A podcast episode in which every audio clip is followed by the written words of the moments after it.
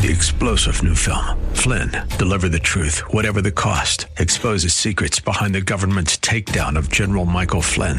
Flynn knew what the intel world had been up to. He ordered the first audit of the use of contractors. This set off alarm bells. He told the truth. He was the most dangerous person for Donald Trump to hire. They had to get rid of Flynn. Flynn, deliver the truth, whatever the cost. Available now. Watch it today. Go to salemnow.com. Salemnow.com.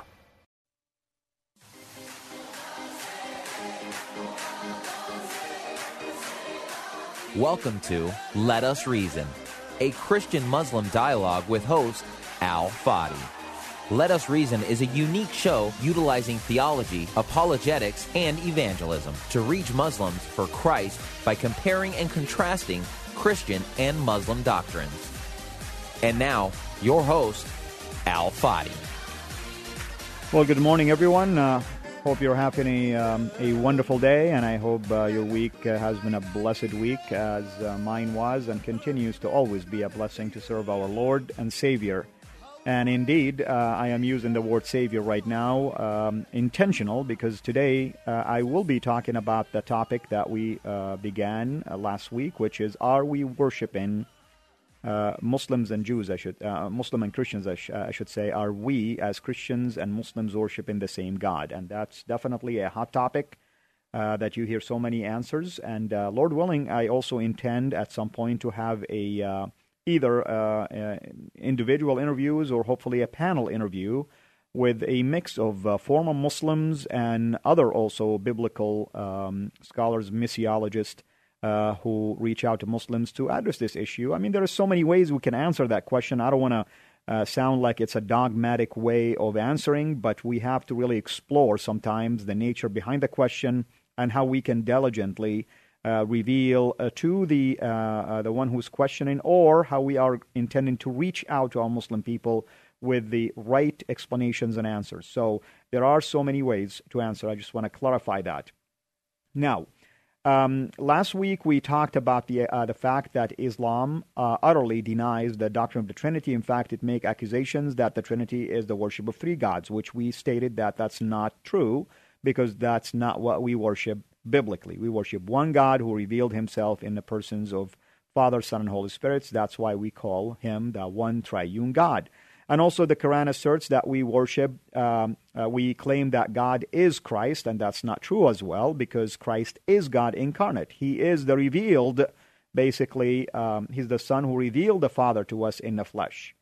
And um, uh, they also, I mentioned that the Quran uh, mixes up the uh, members of the uh, Godhead by claiming that uh, Mary is the second member of the Godhead. So we have God the Father, God the Mother, and God the Son. That's also not true because we worship God, uh, one God who revealed himself as God the Father, God the Son, and God the Holy Spirit. Even though Muslims think the Holy Spirit is the angel Gabriel, that's not what we're talking about here, biblically speaking. And uh, if uh, there, there's one of the websites, of course, I like uh, uh periodically to mention uh, sources for you. There is a website that specializes in apologetics called CARM, C A R M. And uh, in that website, uh, they talk about this very question Do Christians and Muslims worship the same God? And if you were to go uh, to that particular website, you're going to see that they have uh, a very short answer. And in that answer, they have a chart that compares and contrasts certain things about God between Christianity and Islam. For instance, when it comes to God being only one in all existence, the chart will reveal that Christianity and Islam both affirm this. That's true. When it comes to God being eternal, has no beginning or no end, both Christianity and Islam affirm this. No doubt about that. When it comes to God being transcendent God, both Christianity and Islam affirm that. But then we have a problem because the Bible also affirms the not only the transcendence of God, but the eminence of God, mean by He is here as well with us. That's where Islam, of course, denies that because it truly believes that God is transcendent. And then, when it comes to the question about God being omniscient, omnipotent, omnipresent, both Christianity and Islam affirm this. However, the nature of God, when it comes to the Trinity, meaning God revealing himself in three persons Father, Son, and Holy Spirit, only Christianity affirms this, Islam denies it utterly. And then when it comes to the incarnation of Christ, the second person of the Trinity, meaning God appearing in the flesh, as the Bible states it, also Christianity, without a doubt, affirms this, but Islam denies it. So, uh, this is what I mean by the fact that we have to be very careful because now we are going to deal with um, some contradictions between both Christianity and Islam. And uh, that's something that we have to be very careful uh, when it comes to how we are going to um, have this kind of discussion because um, revealing God from a biblical perspective is very important when it comes to the nature of God Himself. So, having said that, uh, let us listen to a clip, an interview uh, with uh, uh a member of the Gospel Coalition, uh, who himself is a former Muslim, a believer in Christ. Uh, his first name is Thabiti. And you are going to listen to how he articulates to us the differences between the God of Islam and the God of the Bible. Let's listen to clip number one. Thabiti, I wanted to get your take on this question. Miroslav Volf, an eminent theologian at Yale Divinity School, published a book, Allah, a Christian Response, when she argues that you can be both 100% Muslim and 100% Christian, and also argues that Christians and Muslims worship the same God. How would you respond? Well, you know, I appreciate uh, Professor Volf, appreciate his work. Um, a very thoughtful man in so many ways. Uh, I just not knowing his spiritual background, I, my visceral reaction is he's probably never been a Muslim. If, if he has, he would understand just how unworkable that, that position is. So I, I, I love to use this illustration. When I was converted from Islam to, to faith in Christ, um, there would be another two years after my conversion where the Quran would hold a, a vaulted place in, in my home. Mm. I, I, wasn't reading it, and if you'd asked me if I thought it was, you know, mm-hmm. um, in, in, scripture, yeah. I would have told you no. But the tentacles of Islam and the practices of Islam and assumptions of Islam uh, mm-hmm. were still wrapped around me in, in very tight ways. They're just sort of in this octopus with all eight arms just clutching onto me. Mm. Um, it is not it is not possible to be a Muslim and a Christian at the same time. We, we can hmm. come to the question of is it the same God?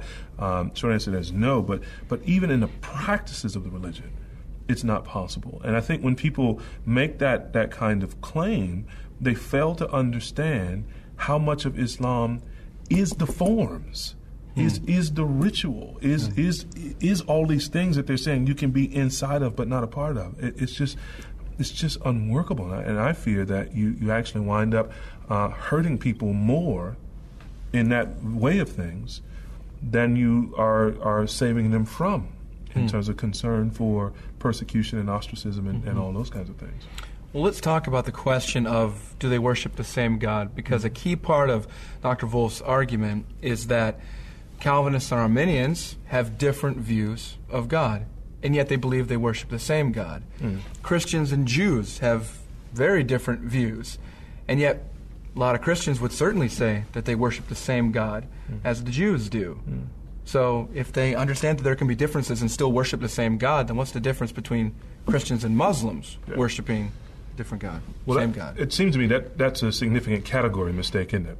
Um, hmm. so a, a, difference between a, a Reform, a Calvinist Christian and an Arminian yeah. Christian, their view of God um, isn't a, a difference about the nature of God.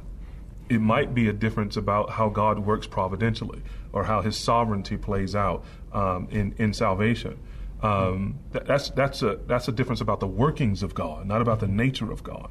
Um, if we're talking Jews and Christians, uh, the Christian would at least argue that part of what God is doing in the progression of revelation is revealing more about Himself and that self revelation climaxes in Christ um, and in the Trinity. Um, so, in that sense, uh, we, we, would see differences based upon where you're sort of standing in the stream of revelation, if you will. Mm-hmm. Um, and, and, even having said that, um, we, we, would look at um, Hebrews and other places uh, and see how how Jewish people are, are reading their scriptures as Christians and seeing mm, their right. glimpses of you know uh, God as He reveals Himself fully in Christ those those that's a different category of discussion mm-hmm. than than trying to say God is one and has no partners, and trying to at the same time say God is one and exists in three persons. Um, no Muslim makes the claim, um, if he's being honest, or if she's being honest, that that's the same God, that you can be both Trinitarian mm-hmm. and Unitarian at the same time in the same way. You just what if, can't. What if, though, as Dr. Volf would argue, the Muslim understandings of the Trinity are not accurate, and that if we just clarified our views of the Trinity, then Muslims would would see it differently, that they're reacting to perversions of the Christian doctrine of the Trinity. I, I think that's partly true. Yeah. Uh, in my experience, in both the Muslim world and uh, Arab Muslim world and in the Western world, in, in, talking with Muslims, even when you clarify the many misconceptions mm-hmm. about the Trinity, mm-hmm. uh, it is abhorrent to Islam that, that God should exist in three persons. Uh, it is. It is. Most Muslims will tell you that's illogical. Um, and, and inevitably, what you're doing is committing the highest blasphemy of making partners with God. Hmm. And they go back to the go back to the cardinal confession um, that there is but one God uh, and that God is one. Yeah. Um, and so I don't think at the at the level of of um, concept we, are talking simply about misunderstandings. We're talking about irreconcilable conceptions uh, of who God is. Mm. Um, and, and Muslims are very clear. They do not understand Christ to be God, the Son of God, God the Son. Um, would not hold to a view, even though their own scriptures mention the Spirit of God some 11 times, would not hold mm-hmm. to a view that that's in fact um, God the Holy Spirit. Mm. Um, and, and, at that point, you know, you, you, see the you see the tensions and contradictions. Got it. Thank you for answering. No, thank you. Well, that was an excellent, of course, interview. And uh, as I mentioned, uh, uh, Dr. Thabiti is a former Muslim himself, and uh, therefore he's bringing that perspective um, uh, on this topic. Um, and before I uh, can go further, if you're tu- just tuned in, um, you are listening to Let Us Reason, um, a Christian Muslim dialogue with Al Fadi. I'm your host, Al Fadi, and today we're talking about this fundamental question do Christians and Muslims worship the same God. And um, uh, and uh, the questioner here in this clip was asking uh, uh Thabiti uh, about a, uh, a, Yale scholar. His name is Miroslav Volf, and he wrote a book called Allah a couple of years ago. And it's out of that book um, was raising some of the questions that the interviewer was raising about Miroslav's view of why Muslims. Um, uh, lack understanding of what we're talking about, and uh, it's pretty much uh, uh we need to clarify uh, our understanding of the Trinity to them, and so on and so forth. And uh, just recently, about a couple of weeks ago, if you're listening to this show, um, Nabeel Qureshi, a former Muslim himself as well, debated with Dr. Miroslav over this very question: Do Christians and Muslims worship the same God? So um, what we heard uh, is that uh, the issue is related once again to the nature and character of God. And even when Miroslav raised the question uh, or the argument that uh, if Arminians and reformers, for instance, argue uh, uh, over God from the b- biblical perspective, doesn't that mean that they both have different views of God? Well, um, I guess Thabiti's answer was spot on when he says we're talking about the working of God. Because if you understand uh, the difference, the fundamental difference between uh, the Reformers um, and the Arminians, let's say the Calvinists and Al- Arminians, we're talking about specific things. And in this case, one of those things we are talking about, for instance, the assurance of salvation. That's one of the fundamental differences between the Calvinist view, five point Calvinist, and the Arminian's view when it comes to assurance. Calvinists or Reformers will say our assurance is secure. The Arminians will say our assurance is not 100% secure. In other words, we can lose our salvation. But they're not arguing whether it is the same God or not the same God. They agree, both agree that we're talking about the God of the Bible. They both agree about his triune nature. They both agree that he is the God of the Old Testament and the God of the New Testament. No one out of the Arminian camp or the Calvinist or the Reforming camp would disagree over the nature and the character of God. So there is no comparison whatsoever here. And even this uh, um, claim, and Muslims use that all the time, that there is a fundamental difference between the Jews and the Christians. Well, we have to understand that the Jews, first of all, reject the New Testament they reject Jesus as the Son of God or God incarnate, and therefore they have missed out on the ultimate revelation of God, the progressive revelation that started in Old Testament and got to the New Testament. The New Testament builds upon the Old Testament. Go to the Gospel of Matthew and see for yourself how many times Matthew referred to this is to fulfill the prophecy, and then he would reference an Old Testament prophecy. In other words, saying that Jesus is coming and his birth and his work came to fulfill these prophecies that has been anticipated in the Old Testament.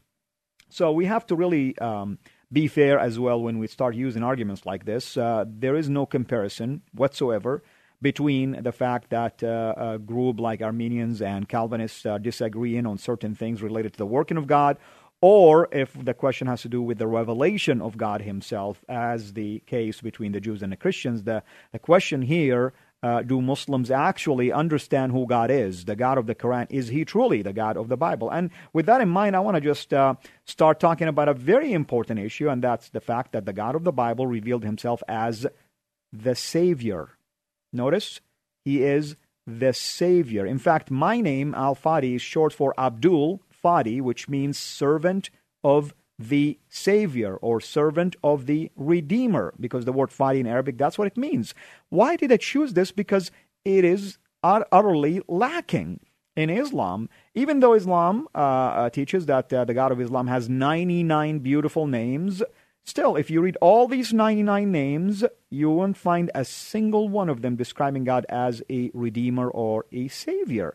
And this is really the fundamental thing about the God of the Bible. In fact, the whole Bible is a book of redemption. It's redeeming people, sinners, back to reconcile with God. So it is absolutely the central truth that we have to uh, adhere to and understand. Uh, uh, with that in mind, why God would choose to send His Son to die on the cross for our sins. What is the purpose behind it? And well, if we don't understand redemption here and redemptive history of the Bible, we're not going to understand at all the nature of God and why the Trinity is a blessing to us, actually, not a cursing. So, um, you know, for instance, uh, let's go to Exodus. And in Exodus chapter 20, we read something interesting. That's when the Ten Commandments are being given. And God started by saying, You must not have any other God but me. You know, here is God revealing himself saying, um, I am the Lord your God. And then he begins with the Ten Commandments, and right from the beginning, he gives a warning to his people not to take any other gods beside him or with him. Uh, and that's important to know. But then also, God uh, revealed himself in such a unique way to his people. Uh, in fact, he used a formula that will be used by the prophets of the Old Testament over and over again to remind the people of God of who their God is. He is the God who saved them. It is what it says in Exodus 20, verses 2 and 3. I am the Lord your God who rescued you from the land of Egypt, the place of your slavery. You must not have any other God but me. You see, now you have the context here. Notice how God introduced himself. Hi, I am the God who rescued you, who saved you. I am the God who redeemed you from this slavery. And obviously, metaphorically speaking, this particular slavery, of course, to us is a symbolic of the slavery to sin in the hands of Satan. So God was also revealing to us something here about his intent, not only to physically rescue us, as the case in Exodus and the people uh, of God, but also from a spiritual standpoint in the work of Christ on the cross. And you know, it's kind of interesting because the story of the Exodus um, uh, was also discussed in the Quran, although the Quran just somehow uh, uh, overlooked the tenth plague, uh, which dealt with the Passover lamb and the the issue of uh, spiritual salvation. Uh, but nevertheless, um, the story exists in the Quran uh, for the most part, in most respect, basically. And this is an amazing story because this story has survived for uh, the last um, uh, 3,000 plus years. Uh, so we still talk about the Exodus. in fact, even Hollywood made a movie about Exodus, and multiple, you know, refurbishment uh, or reproduction of it in a digitized way, and also the animation form and so many other things. Uh, so this story always resonates whenever you hear the word Exodus. You understand that we're talking about Moses and the chosen people of God. So this is something important. Now, another important thing, for instance, when uh, Moses um, met with uh, Jethro, uh, who became his father in law later, uh, we read how Jethro understood the God of Moses. In Exodus 18, verses 8 to 11, I'm going to read that, the whole thing for you. Exodus chapter 18, verses 8 to 11, notice what happens here. It starts by saying, Everything the Lord has done to Pharaoh and the Egyptians on behalf of Israel, he also told about all the hardships they had experienced along the way and how the Lord had rescued his people from all their troubles. See, Moses was discussing with the people everything that God has done for them. And Jethro, who is the father in law, basically, of Moses, a Midianite, this is what he says Jethro was delighted when he heard about all the good things the Lord had done for Israel as he rescued them from the hand of the Egyptians. This is what he says Praise be to the Lord, Jethro said for he has rescued you from the Egyptians and from Pharaoh. I know now that God is greater than all other gods. Notice, Jethro acknowledges the first commandment, basically, of the Ten Commandments that he is a unique God, therefore, no one should serve any other gods by him. And what did he use?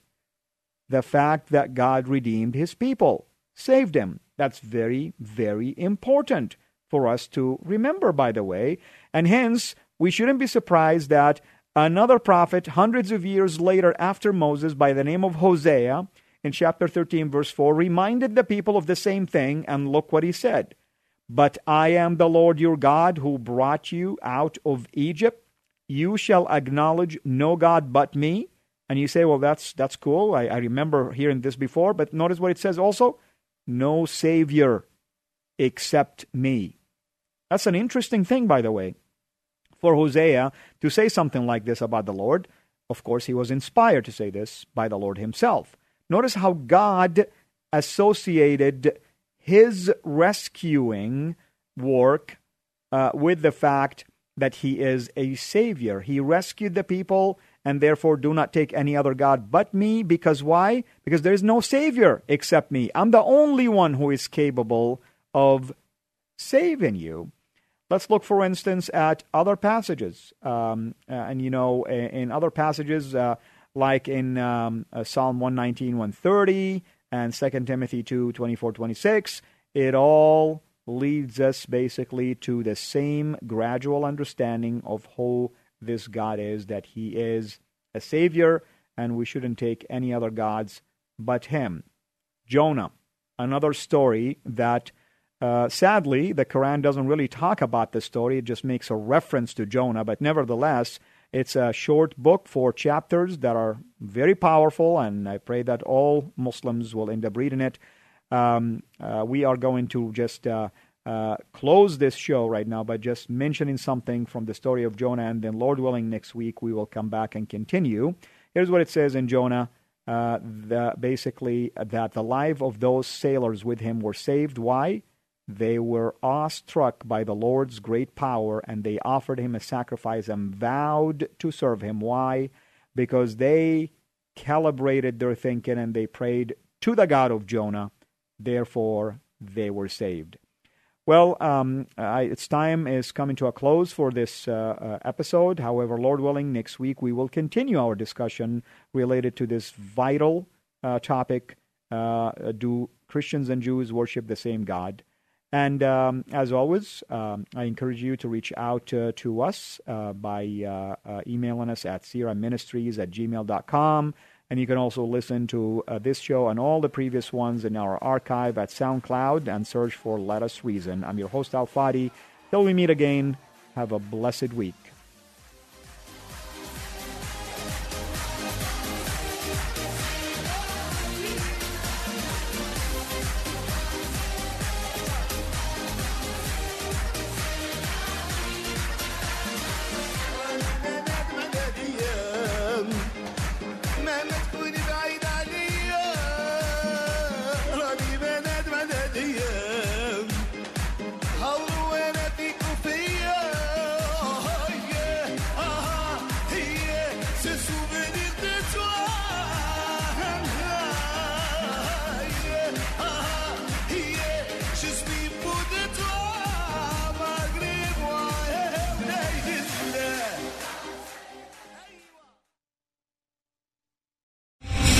Star general Michael J. Flynn, head of the Pentagon Intelligence Agency, knew all the government's dirty secrets. He was one of the most respected generals in the military. Flynn knew what the intel world had been up to, he understood its funding. He ordered the first audit of the use of contractors. This set off alarm bells. The explosive new documentary, Flynn, Deliver the Truth, Whatever the Cost, and covers the facts behind this scandal. Flynn told the truth. He was the most dangerous person for Donald Trump to hire. I find out the worst enemy that I'm going to face in my life is right here in America. They took my assessment and they wanted me to change it. And I was like, I'm not changing it. They had to get rid of Flynn. With in depth interviews, archival footage, and never before seen personal records of the man behind the headlines. I just felt like I was drowning. Flynn, deliver the truth, whatever the cost. Available now. Watch it today. Go to salemnow.com. Salemnow.com.